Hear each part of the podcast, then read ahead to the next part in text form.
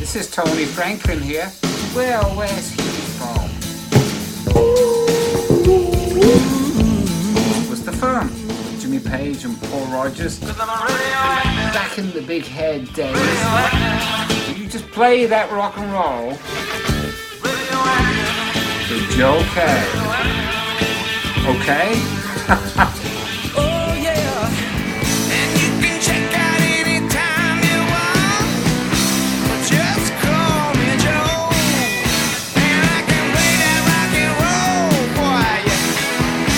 is not a test. This is Play That Rock and Roll Podcast Edition. I'm your host, Joseph K. And like the song at the start says, just call me Joe. Welcome to the final episode of Play That Rock and Roll of 2020. It's the last episode of our first year, and I can't thank everybody enough who's tuned in all year. This last episode is another interview.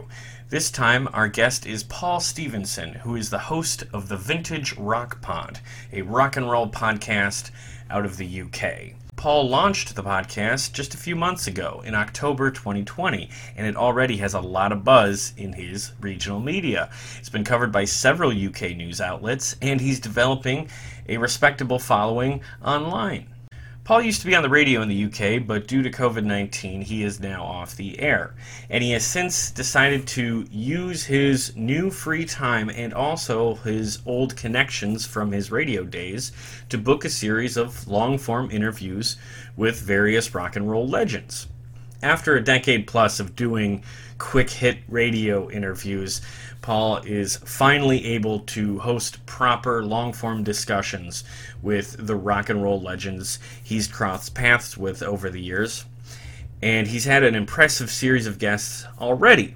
Some of the big names he's hosted on the show already include drummer Kenny Jones, songwriter Jack Tempchin, Joey Tempest from Europe, Klaus Meine from the Scorpions, and more. Very impressive for a show that's barely four months old. I thought he would make a good guest for this show because his new podcast covers a similar topic that we do here, but he does it with a different approach. And it presented an opportunity to be the first of many conversations I hope to host in the years to come with fellow fans of classic rock. A lot of what we talk about in this interview is about the very nature of fandom itself. And that's something I want to explore more and more as the years go on. And Paul was a great person to start with, as he is a very friendly individual and clearly talented at this spoken word audio medium. His years of experience with this medium really showed through, both here in this interview and also on his show. So it was really cool to talk to somebody who's been doing this sort of thing for quite a while now. And I really like what he's doing with his podcast because he is now finally free to put together the show he wants to do without the typical constraints of radio. Now he has the freedom, experience, and connections to build the sort of interview series that I imagine he's dreamt of for years and years now. So I enjoy his show quite a bit, and I thought talking to him would be a fun way to close out the year here. In the interview you're about to hear, we talk about his background on UK radio, why he wanted to start the podcast, and how he became a fan of classic rock. We sort of compare notes on that topic. Then we talk about a couple of the people he's had on the podcast already, and wrap it up with a look at some of his favorite albums. If you enjoyed the interview and you want to learn more about Paul, I would really encourage you to find him on social media. He is at pod underscore vintage on Twitter, facebook.com slash vintage rock pod, and vintage rock pod on YouTube. The podcast itself, Vintage Rock Pod, is on every major podcast platform. So wherever you listen to podcasts, just go there and search Vintage Rock Pod. It'll come up, hit subscribe, you won't regret it. Also, all of the video interviews are on his YouTube page, so you can see those uh, there as well. So without further ado, here's my discussion with Paul Stephenson from the Scottish Highlands about his new podcast, The Vintage Rock Pod.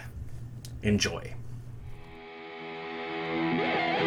Let's start with this. I mean, you and I are both uh, starting podcasts this year. What made you want to start this podcast? Um, well, it was a it was a funny one, really. Um, I've worked in radio for many years, seventeen years, until recently, when I was sadly made redundant through COVID nineteen purposes, reasons, etc. Um, and so I was uh, on furlough uh, when lockdown happened at the end of March, kind of start of April, sort of thing. So I was off for a few months, and like a lot of people did over here in the UK, um, because the pubs were shut and we weren't allowed to go out, I turned my shed into a pub. Um, and it was one of those, what, how are we going to do this? It was a bit of a rundown kind of summer house sort of shed sort of thing in the backyard that we had. And um, I, uh, I thought, why don't I do a vintage rock thing? Because I like, like vintage rock music. So that was, that was the idea behind it. We got some nice wallpaper that looked like bricks, kind of Ramon style bricks wallpaper. So it looks really cool. We built the bar, the whole structure for all that sort of stuff. My wife designed a logo with a guitar and all that kind of stuff. And we called it um, the Geddes Inn because we live in a, a tiny village in the Highlands of Scotland called Geddes and um, we called it the Geddes Inn Vintage Rock and Roll Bar. And I got the, the, the Led Zeppelins and the Pink Floyd and the Who and sort of posters up on the wall, and kind of that's the, the background behind the pub. And from that point, because I knew I was going to be off for six months, um, with my contacts and stuff, I thought, why did I do a podcast? Because I did a podcast many years ago, 2012, I think we did one. Um, it was an 80s one actually. So we used to interview 80s guests, myself and uh, the breakfast show presenter from the radio station I worked at. So we used to speak to all these kind of Martikas and and Tiffany's and um, Nik Kershaw's and you know what I mean, all that sort of 80s stuff. People love it. So we, we used to go to like the 80s rewind festivals and be backstage with them all and hang out and all that sort of stuff. So in lockdown, I thought, why don't I try and do something um, kind of vintage rock wise? So I thought, let's see how we get on with this. And I contacted a few people just to see if I could get anywhere. And the first person that said yes was uh, Kenny Jones, which is perhaps not a huge name, but he drummed with the Small Faces, and then it was him that brought in uh, Ronnie Wood and Rod Stewart into the Faces. And then when Keith Moon died, the Who said we need Kenny Jones because he's a mod, he's one of us, and he replaced Keith Moon when he sadly passed away. So that was a big name to start with. And when I when I started the podcast in my pub shed, in the cold in the pub shed, it was one of those where I didn't have a proper laptop, I didn't have a proper camera. The camera was awful, the sound quality wasn't great, and I thought I'm just going to go ahead, just just do this, see how it goes, and it all kind of snowballed from there, really. Wow, Kenny Jones for a first guest. Did you ask him any questions about uh, the Paul Rodgers uh, collaboration, The Law? The Law, yes, he spoke about that. Yeah, it was it was a one album thing, and he said he had a great time with with uh, Paul Rodgers. What a fantastic voice Paul Rodgers has got, Oh, one of the best in rock music. But yeah, Kenny's got loads of stories, and he spoke about all sorts of things. Oh, that's great, man. I, I stumbled across The Law. I was doing a YouTube video about the firm, and, you know, I found The Law from there, and you're right, Paul's got an incredible voice. And I think he just had a birthday, too. But- yeah, yeah, a couple of days ago. Yeah. So okay, so you started off in radio. How did you? Uh, let, let's rewind back even further. How did you get into uh, radio? And were, were you were you like disc jockey or were you a show host or or, or what's or what did you do on the radio?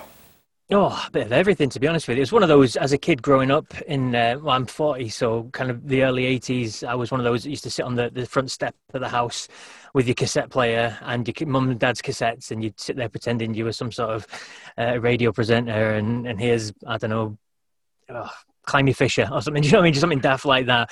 And then um, from that point on, I, I always wanted to be something to do with media. So I did media studies through school.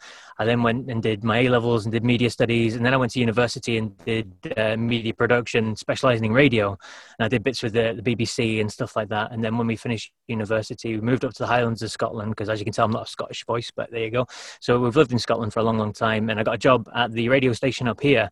Um, initially, it was kind of volunteering. It's, it's the way you get into these sorts of things, isn't it? You volunteer, you do it for free, you try your hand in little bits. And being a big sportsman, I ended up doing football reporting, soccer reporting for, for your listeners.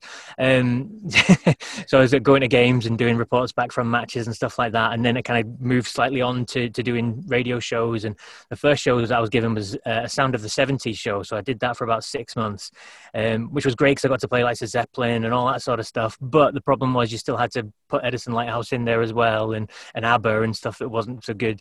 Um, and then the, the managing director kind of realized that my niche was probably not 70s, but a bit further on. So then he gave me the 80s show, which is what I did for the best part of 11 years. So as well as hosting things like that, and, and I went from being the football reporter out in the freezing cold at matches to being the guy in the studio linking it all together. So I did um, the sports shows as well as the 80s show, and then I ended up doing new music show for rock music and stuff like that. So did various things like that. But I also worked on the commercial side of it too. So I made um, a lot of the production elements, and I did um, a lot of the adverts, and then ended up script writing. And so yeah, I've done an awful lot in a lot, an awful lot of different parts of radio as well. So it's always been been my love uh, radio. So yeah, that's how I got into radio, and that's what I did for, for 17 years, as I said, until recently, unfortunately, with COVID came and, and bit us all. Oh yeah, unfortunately, what a just miserable year. COVID, COVID has ruined everything, and I know it. In our, our local radio stations are suffering too. I just saw on on one of my favorite stations uh, a long time, like loved by the the fan community. You know, here in Milwaukee, she got let go, and there's a big outpouring on social media, and it's it's it's such a bummer. So, and I, I, I feel for you, and and watching your pod, man. I know you did it. I never heard your radio show, but I know you did a good one. If it's anything like your podcast. well, thank you very much. I appreciate that. It's nice.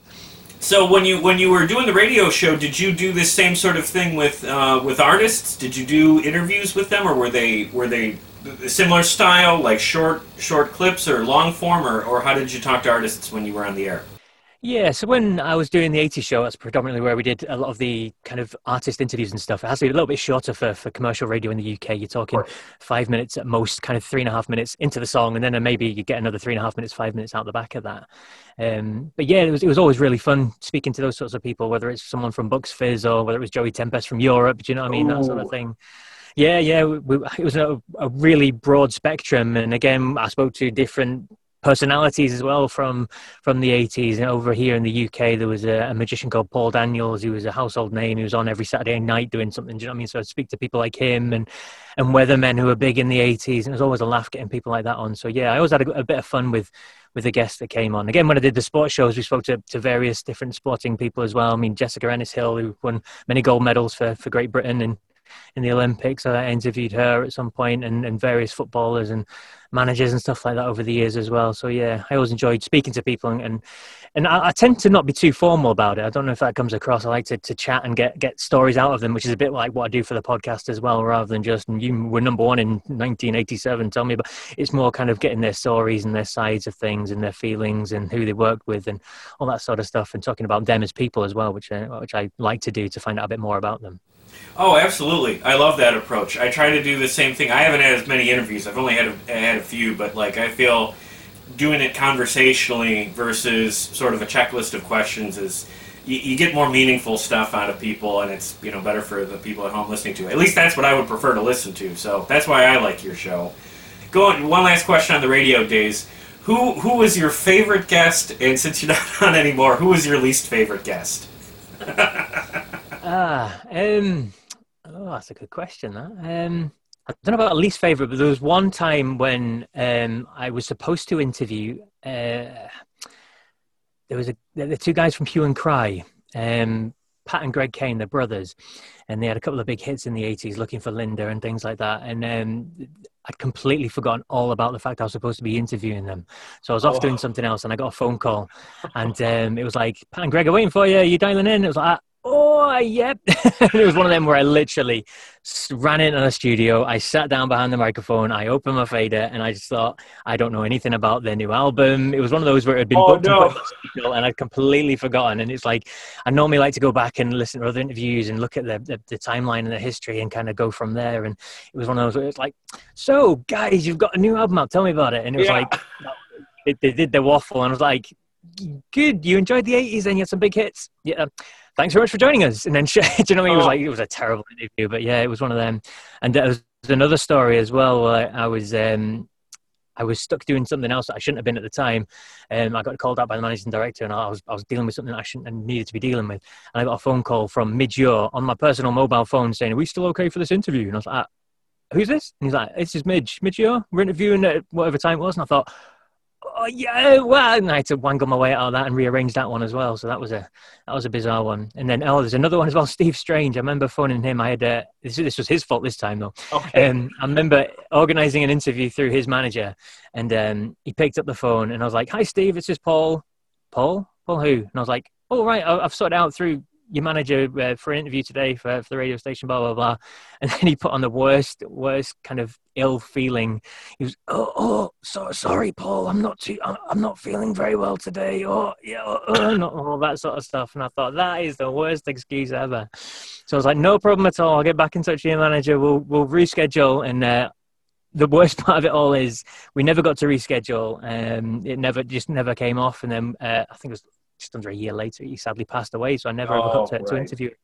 Yeah. So Steve Strange from Visage, it would have been great, but Right. Oh man, that's wild. Those, you know, I one of my last interviews was uh, was a local guy uh, named Steve Palec, who is a, a radio host. He's been doing a legendary radio show here in Milwaukee for like 30 years, and you know, the, what I'm picking up from just hearing you talk about it and what he was saying about it is like there is radio is such a chaotic medium behind the scenes and and you, a, a typical listener wouldn't guess it because everything on radio tends to flow so nicely but it, I just picture every radio DJ frantically running all over the, the studio at points, you know, juggling all sorts of stuff. And it, it's very much like the duck metaphor. It looks perfectly gracious on top of the water, but underneath the legs are going like crazy. Yeah. And yeah, yeah. gosh, yeah, that terrifies me. I think that's why you know podcasting is for me because I don't I don't think I could skate on that ice, you know, if you know what I mean. But uh, very cool, very cool. Okay, so you're you're off the radio now. You've got a great studio and a setup for a podcast, um, and I, I take it what we call classic rock, that great era from like the late '60s to the early '90s. Would you say that's your absolute favorite music? Yes, absolutely. Yeah. Um, again, being 40, I kind of miss most of that. So by Yeah. the time the end of the 80s came, I was, I was well, 10. So it was one of them. So I grew up in a time when it was kind of my, my early teens. I was going to see Oasis and Pulp and Stereophonics and Manic Street Preachers, you know, the, the UK indie scene. That was who my friends are into. So um, that was my early concert experiences. But later on, I then went and saw some of the, the classic bands that did tour live. But yeah, in terms of the music itself, that's the sort of thing I listen to. I've got um, I've got four kids. My youngest is eight, and he he loves Led Zeppelin. He loves Bowie. He, he walks around singing Cheap Trick. It's that sort of thing. Do you know what I mean? So he's he's got it uh, entrenched because I'm playing that much that kind of music all around the house all the time. So so yeah. That's fantastic. Is that the sort of stuff that, that you grew up with around the house? Because I think that's what happened with me. Like my, you know, I grew up with my dad playing uh, Bruce Springsteen and the Monkees, and these are songs that just drilled somewhere in the back of my head, and I just always wanted to hear more of that. How did you determine that like this era, this genre of music was really the stuff that that moved you? Yeah, well, um, my mum and dad split up when I was about nine. So the, first early years, my mum and dad listened to likes of um, Queen. My dad used to love Queen, so I remember one Christmas Eve, I couldn't get the usual kid thing. Can't get to sleep. Can't get to sleep. He gave me his cassette Walkman thing, and I was listening to Queen to try and get me to sleep. And they used to love like Big Country and Fleetwood Mac and all that sort of stuff that, that they listened to. But then when my mum got remarried, um, my stepdad was into the heavier stuff um, Led Zeppelin and all that sort of thing. And I remember there was one album of his that I, I borrowed, stole, took, and I, I just played it until it kind of it wore out. And it was called Purple Rainbows. It was um, it wasn't an actual album. It was one of these compilation ones of different bands. So it had like some Deep Purple on there. It had um, Rainbow on there. It had Dio on there. It had Gillan on there. It had uh, Graham Bonnet on there. It had a bit of Whitesnake on there. David Coverdale. And I remember first hearing that sort of thing and, and rock and roll. And I was like, geez, that's a great song. And then Since You Been Gone came on and you're like, whoa, what is this music? And as a 10 year old, it was like, wow, this is, I, I love this. This is, this is the sort of stuff I want to get into. So from that point on, that's when I started to get into your Blue Oyster Cults and, and your Deep Purples and UFOs and Uriah Heeps. And you're listening to this and you're thinking, this is, this is great. And Pink Floyd, I used to love Pink Floyd as well. And I always remember uh, we had the VHS of uh, was it Live in Pompeii? I think it was. I used to watch that over and over again. Just the, the guys playing the stuff. So, so yeah, that's what kind of where it came from. It was my, my my stepdad for the heavier kind of classic rock, is where I got my love of rock music. Yeah. Oh, very cool. It- it- You mentioned Blue Oyster Cult. I just listened to their new album, uh, "The Symbol Remains," just yesterday. Did you hear that? Yeah, yeah, yeah. How'd you like it? Yeah, yeah, I really do. Yeah, Yeah. It, it's got that classic feel. It still feels like Blue Oyster Cult. I mean, a lot of bands kind of evolve over the time. A- ACDC certainly don't because their new album is very ACDC. Um, but you can listen to some bands. I mean, we, we, we talked about Europe earlier and some of Europe's newer stuff, uh, Bag of Bones and stuff. It sounds like, I don't know, 20, 2000s metal. Do you know what I mean? It does sound very different. super heavy. Yeah, yes, it does sound very different. Whereas that Blue Oyster Cult, you listen to it and you go, "That's Blue Oyster Cult." Even the imagery, the sound, the same with with Deep Purple as well. Their their, their new album this year was very good. Oh yeah, I, I haven't heard that one yet, but I've been trying to catch up on, on the, the 2020 releases. But uh, Blue Oyster Cult, it's impressive that they sound so consistent with their earlier stuff, even though they got that new singer. He sounds really good.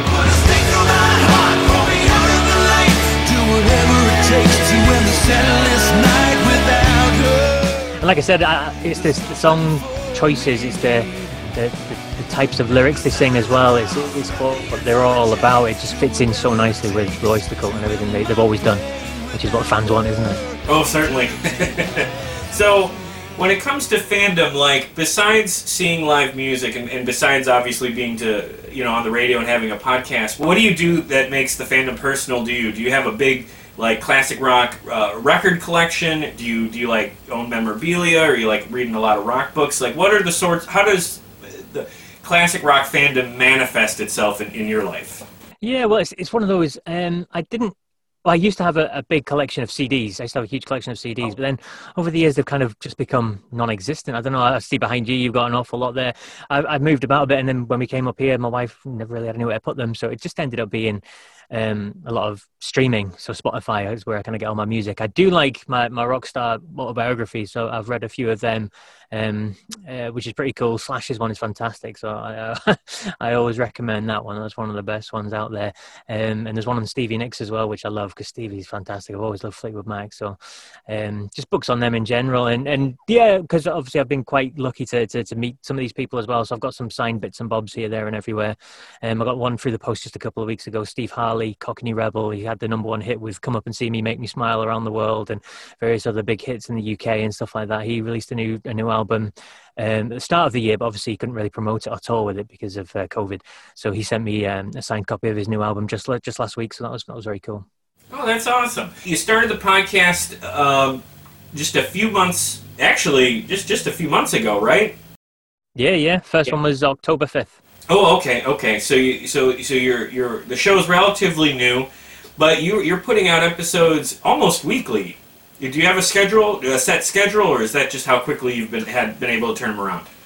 Uh, yeah, well, I'm kind of sticking to once a week. It comes out on a Monday. That's the way the podcasts are rolling at the moment, and I've been fortunate enough to have enough guests to, to keep that viable. Obviously, can have a bit of a break over Christmas because it has been a bit of a hamster on the wheel sort of job, and it's kind of fortunate in one way that I don't actually have a full time job to to take me away or distract me from from doing all this sort of stuff. So yeah, at the moment it is a release every Monday with um, with with interviews on it. But it's not just an interview. I have um, a news section at the start where I've got a journalist who comes on every week and gives me three big stories from the week. He works for Universal Music, uh, their website, uDiscover Music, and he writes for Record Collector magazine.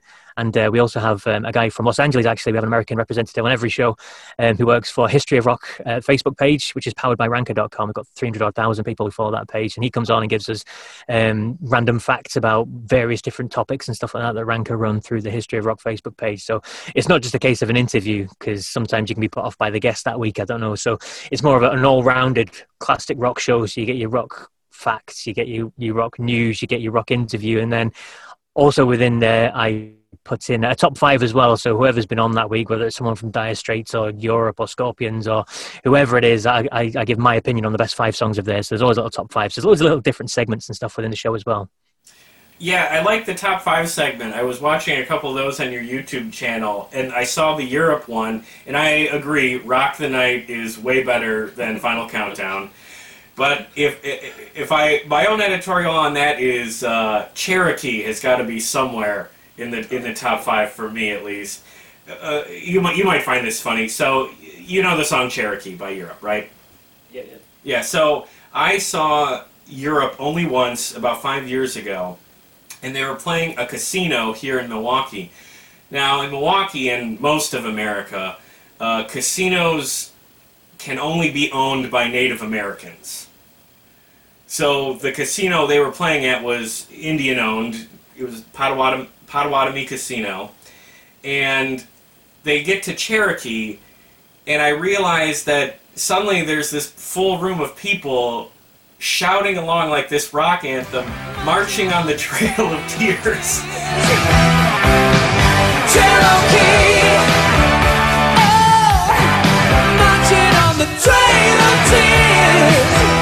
It wasn't malicious. It just felt so weirdly, uh, but like that rock and that that that that cheeky, inappropriate rock and roll vibe that was just such a funny moment for me. Uh, because you know the Trail of Tears. That's how you tell English isn't the first language because that's not something you should put in a sing-along chorus. Not really, no. Yeah, but it works. But it does work. It's a great song. But any, anyway, just I, I digress. That I, I like Europe a lot. I, I love that first record. So with the podcast now, you, you've got it started. You've got a regular schedule of release now. What would you say the ultimate goal of this show is? Do you want this to go on for years and years, or are you trying to build to, to something beyond it? Um, I don't know. It was it was a difficult one because, like I said at the start, when I started I didn't start with any kind of thought of becoming anything in particular. It wasn't with the the ultimate goal of taking over the world or anything like that. It was just this is me. What am I going to do to fill my time, to keep myself creative, to keep myself doing things that I love? And it was just a, it was a way of doing something that I felt was was positive and, and, and putting back out there. And it, it kind of grew arms and legs as well because obviously I've worked in, in radio, so I, I managed to spin a little bit of what I did and, and got some national newspaper coverage in Scotland and um, quite a few were picking up on it and it was quite good. And then I managed to get on uh, BBC Radio as well, which is pretty cool. I was invited on as a guest to go and speak about how my podcast started and how it all worked and how that helped with mental health and all that sort of stuff. So that was pretty cool as well. So it grew quicker than I thought it would have done um, which helped obviously secure extra guests and stuff. But eventually, I don't know. Be, it's difficult, isn't it? Unless you're, I don't know, Rogan or something like that, it's not really going to be a full time job because it's not going to pay the bills. But it, it, would be nice to to just reach out there and, and get as many listeners as possible. That's what you can really aim for and hope to to, to satisfy the listeners' needs and, and hope that they keep coming back for more. Yeah, I, I hear that for sure. And and it's it's an impre- it's impressive what you've done with it already. I listened to uh, your Eddie Van Halen tribute not long ago, and I thought that was really well done. If I can just interject on that Eddie Van Halen thing, it was one of those I was actually messaging with um, Steve Spears, who does a podcast called Stuck in the 80s. Now, they've been oh, going 15 plus years and they're, they're a huge, huge kind of outlet now. And he said quite funnily on, on one of the, the episodes I interviewed him on, he said um, the podcast has been going longer than the decade itself now because it's all about the 80s, which is a bit bizarre, but there you go.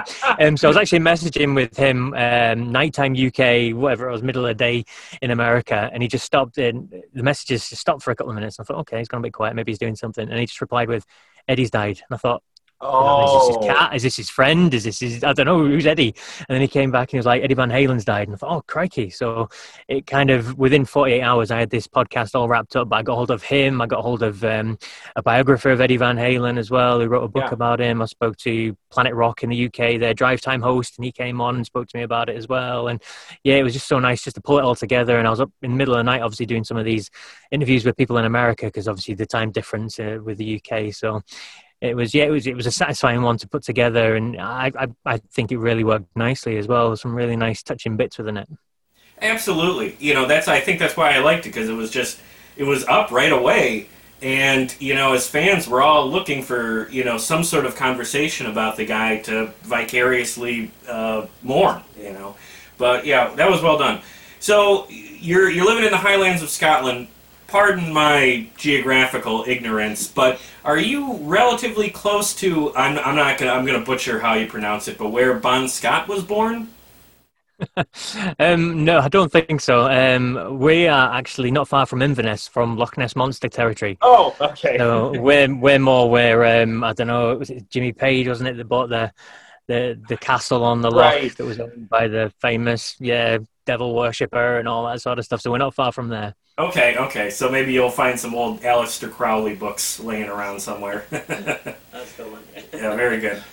So, um, you know, living out there, I mean, you know, we both sort of have this thing where, you know, uh, major tours don't necessarily stop by, but you, you did mention you saw some live music when you were younger. What sort of concerts have you seen in your years being a rock fan? Yeah, well, obviously, like I said uh, earlier, being kind of a teenager in the mid 90s, it was all indie in the UK, the your Oasis and all that sort of stuff. But later on, I managed to see some more classic rock acts that were doing the rounds, like the Blondie. I saw them a few times. Um, REM, uh, Blue Oyster Cult, Juice, Joe Strummer, uh, Stranglers, that sort of stuff. And then um, one of the best ones was actually uh, Newcastle Town Hall. My my uncle was a promoter, a music promoter, and he, he brought the animals back, Eric Burdon and all that sort of stuff to Newcastle City Hall, and he, he managed to usher us backstage. So we were kind of off to the side watching the band like this along there and it's like oh god they're playing and obviously the, the big encore was house of the rising sun and Oh, they yeah. brought actually a bagpiper on stage to do it at the beginning and the place went wild and yeah that, that was that was pretty phenomenal There's not a lot of bands, rock bands, that can pull off the bagpipes with any sort of dignity and grace. I think maybe them and, and Bon Scott, right? That's it.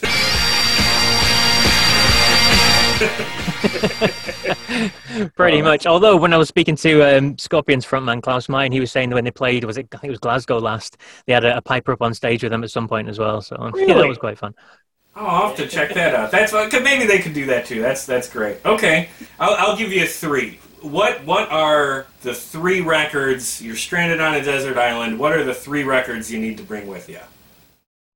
Oh, right. Okay. Oh, um, God, it's always difficult, isn't it? Because you, you, you think you know, and then when you go to speak about it, you have to pick something else. Um, I'd have to pick Fleetwood Mac because they're, if not my favorite band, they're definitely up there. And whenever you get your Spotify end of year kind of wrap ups, they're always. I think last year they were they were top, and this year they were third on my most listened to list. So I have to pick a Fleetwood Mac album. I'll probably say maybe controversial. I'll go Tango in the Night. I've always loved that album. Maybe slightly poppier, but they've got some heavier songs on there as well. Caroline and Isn't It Midnight, Midnight? and even Tango in the Night's a brilliant track as well. Yeah, brilliant. So Tango in the Night, that'd have to be there. Um, I would have to say Pearl Jam's 10 because Oh. that was just a phenomenal album. Um, kind of slightly out of the, the reaches of classic rock, but in terms of an album that really left a real impression on me, uh, Pearl Jam's 10, that'd have to be have to be up there. And a third one. Do you know what? I'm going to be cheeky here. I'm going to say my my my compilation, my uh, Purple Rainbows album. I'll take that with me because that's a mix of everyone from Deep Purple and Rainbow and David Coverdale and Gillan and Graham Bonnet and um, Dio, like Night Games and Rock and Roll Children. All these sort of random songs are on there. So, yeah. Those- If, those are if nobody's ever heard that, I don't know. I don't even know if it's in publication anymore. But Right. yeah, go with that. Well, there was just yeah, there's just so many of those odd oddball compilations. I have a whole on my record shelf. I have a whole collection of just these, just off the wall oddities uh, that are just compiled. Who knows who put them together, how they got the rights, but somehow they did. Uh, that's pretty funny. Uh, great pick on Tango in the Night. Uh, you know that that's my favorite Fleetwood Mac album, Uh, and it is sort of controversial to say that, but I think it, it edges out rumors. So very very cool stuff. Maybe, maybe it's just people of our age because um, I don't know. Rumors was, was massive, and I get it, and it's got some fantastic songs on there. I'm not going to Oh, sure. argue otherwise, but I think in terms of an album that I can put from the start to the end and just enjoy every single song, and like I said, it maybe is a little poppy at times as well, but Yeah. it still does have some great rock tracks on there, and, and Fleetwood Mac are brilliant anyway. Whether it's Christine singing or Stevie singing or Lindsey singing, they're always brilliant. Oh, absolutely. Do you ever go? Uh, you know, they, they had one from 2003 uh, that was surprisingly good. Do you find yourself enjoying a lot of late era classic rock records? You know, given that you know none of those songs ever go on the radio, and fans even tend to forget about them. yeah, I think sometimes it can work quite well. I mean, I, I like some of the kind of late seventies punk as well. I'm Not your obvious kind of Oh. I don't know Sex Pistols or whatever or the Damned, but the likes of Buzzcocks and stuff like that. And they've brought some really good stuff recently, and and even um, I don't know. Joe, no, not Joe Strummer, um, Hugh Cornwell from the Stranglers. He brought out a couple of really good albums, Elysian Fields and things like that, in the, in the kind of 2000s that are really good. So, yeah, I think I think sometimes it works really well, um, and other times you just think just leave it alone and play the hits, mate. But I don't know, it, it's kind of hit or miss sometimes, isn't it? But again, we spoke about the three really good ones from this year. I mean, Deep Purple, Blue Oyster Cult, and ACDC have all brought out some fantastic albums this year, and it's great to see that the classic rockers can still rock. And let's be honest, 2021 is going to be full of tremendous music because that's all musicians are going to be doing this year, isn't it? Because they're, they're not out touring, they're going to be at home recording. So we're, we're looking forward to some fantastic music coming out in 2021. Absolutely, couldn't agree more. I was shocked that ACDC had another one ready to go. Even before they finished that before the pandemic, and you know Phil Rudd was back. That that I, I'm just impressed they got all those guys in the same room again. But yeah, that, that the new one's pretty good. Well, Paul, this has been great to meet you, man. Um, you're, you're, the podcast is brand new, but it's already developing a following. You know, you've been on the BBC. Tell me, tell us fans, what are the best ways for people to find your podcast and listen to it? Uh, the best ways are looking on all the usual kind of places, you know, Apple, iTunes, or whatever it is that you use, Apple Podcast sort of thing, um, or Spotify, or Deezer, Stitcher, Google Podcasts, whichever one it is. Just search for Vintage Rock Pod, and uh, you'll see our nice little logos on there. And we have um, a different guest on each on, on each episode, or sometimes two or three on there as well, which are really good. And even if you don't like the the, the person I'm interviewing, or you, you weren't a big fan of the band that uh, the, the, the person's from, have a listen because we had one from a guy called um, Bob Catley, who's a lead singer of a band called Magnum. Now they're kind of a hard rock band from the UK, bigger in the 80s than anything else. But he had stories about because he's from Birmingham, the Midlands of England, and um, he had stories of the early days when he used to have lock-ins with Black Sabbath, and Geezer would be there, and Tony and Ozzy, and you're like just listening, thinking, oh, that's good. And then they, he was discovered by um, Jeff Lynne from ELO, and you think, oh, right, okay, another name. And then one of their albums was. Um, was produced by uh, Roger Taylor of Queen, and you think, all right. And then he says they were backstage at, uh, they were VIP guests at Queen's Wembley gig, and they went to the uh, after show party, and you're thinking, oh my word! So even if you're not a big fan of the of the, the artist I'm interviewing, you're going to get stories about stuff like that as well, and not just uh, the artists. I, I've interviewed some songwriters. Um, there's a big um, American songwriter called Jack Tempchin who's Yeah. in the Rock and Roll Hall of Fame uh, for the, the songwriters, and he wrote "Peaceful Easy Feeling" and stuff like that for the Eagles, and um, a lot of Glenn, Glenn Frey solo stuff, Smuggler's Blues, and stuff like that. So. He was great to chat with, and uh, there was a UK songwriter who wrote stuff for the Beatles and decided he didn't want them to release it because it wasn't good enough, and he gave it to another big '60s band from England called Gerry and the Pacemakers, who went and had a number one hit with it, and his records have sold half a billion around the world, and he's got some fantastic stories as well. So, whether the, the big names or big bands, they, they are all really good interviews. So, yeah, check them out. That's real good. Yeah, I saw you interview Jack Tempchin, and I like him quite a bit. Those Glenn Frey solo songs in the '80s, those soundtrack hits, are some of my favorites. Uh, If you if you have him back on, ask him to talk about his song. I think it's called the Thong Song. When you wear that song, when you wear that song, I can sing my song,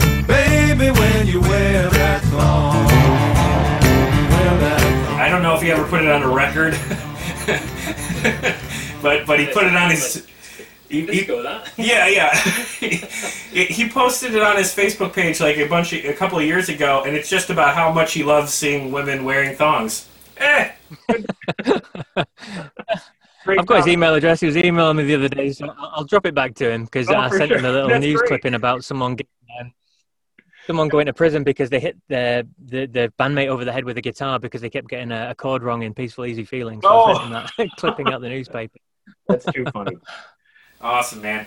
Well, hey, thanks for stopping by. As as one rock and roll podcaster to the other, I, I'm so glad that you're out there uh, on your side of the pond advocating for the music that we love. You know, I don't I don't see any sort of like competition or any weird weirdness between podcasts. I love that. I love that there's more, hopefully more and more of us talking about this great music because sadly these guys, you know, they're older than us and you know they're coming off the road and some of them we've we sadly lost. So I think it's really up to us, the fans, to keep this stuff, uh, to keep the music alive. So I love what you're doing and and it was real fun talking to you. It's good to meet you too, Paul. So thank you. Yeah, thank you very much, Joseph, for having me on your show, and I'll, I'll echo that sentiment uh, wholeheartedly. I mean, podcasts, uh, then you don't have to sit and it's not like a movie. You don't have to sit for two hours and and listen. Some of us, some of some of ours are 30, 40 minutes, so you can be over and done with in no time, and there's no problem with skipping through different people's podcasts. I do like listening to yours, so yeah, absolutely check out all the podcasts you can. Absolutely.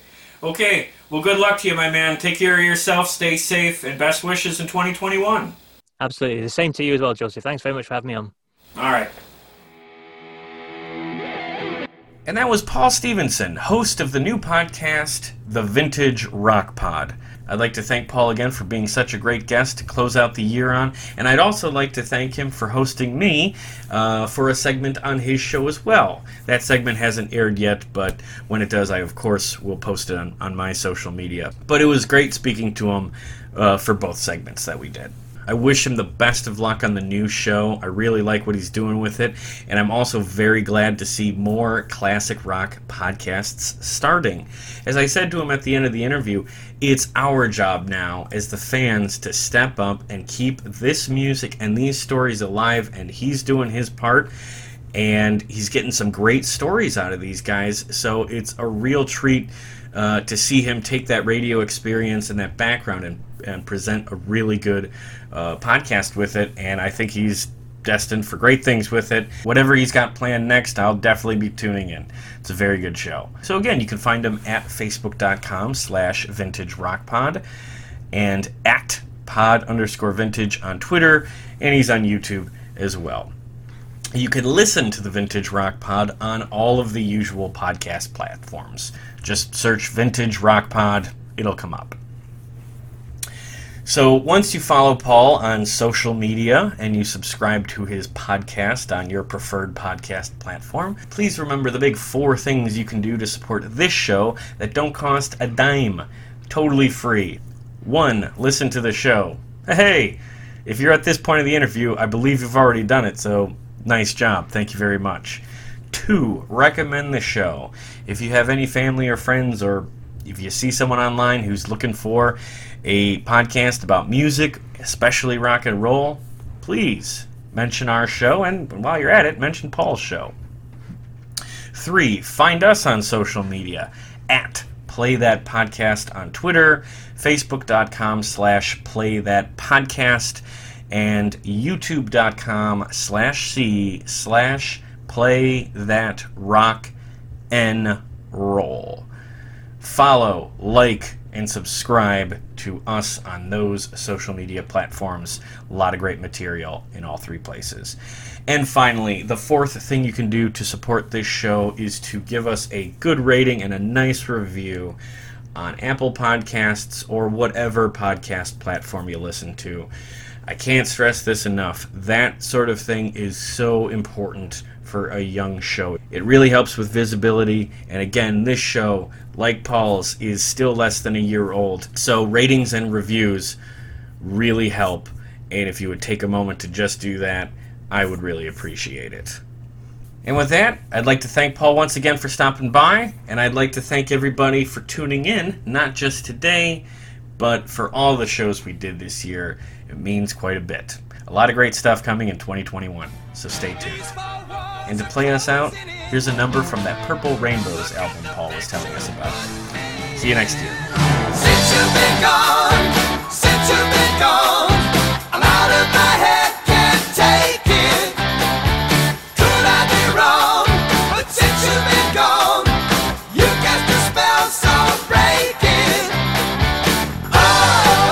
Perfect. Thank you very much. I enjoyed that. That was good fun.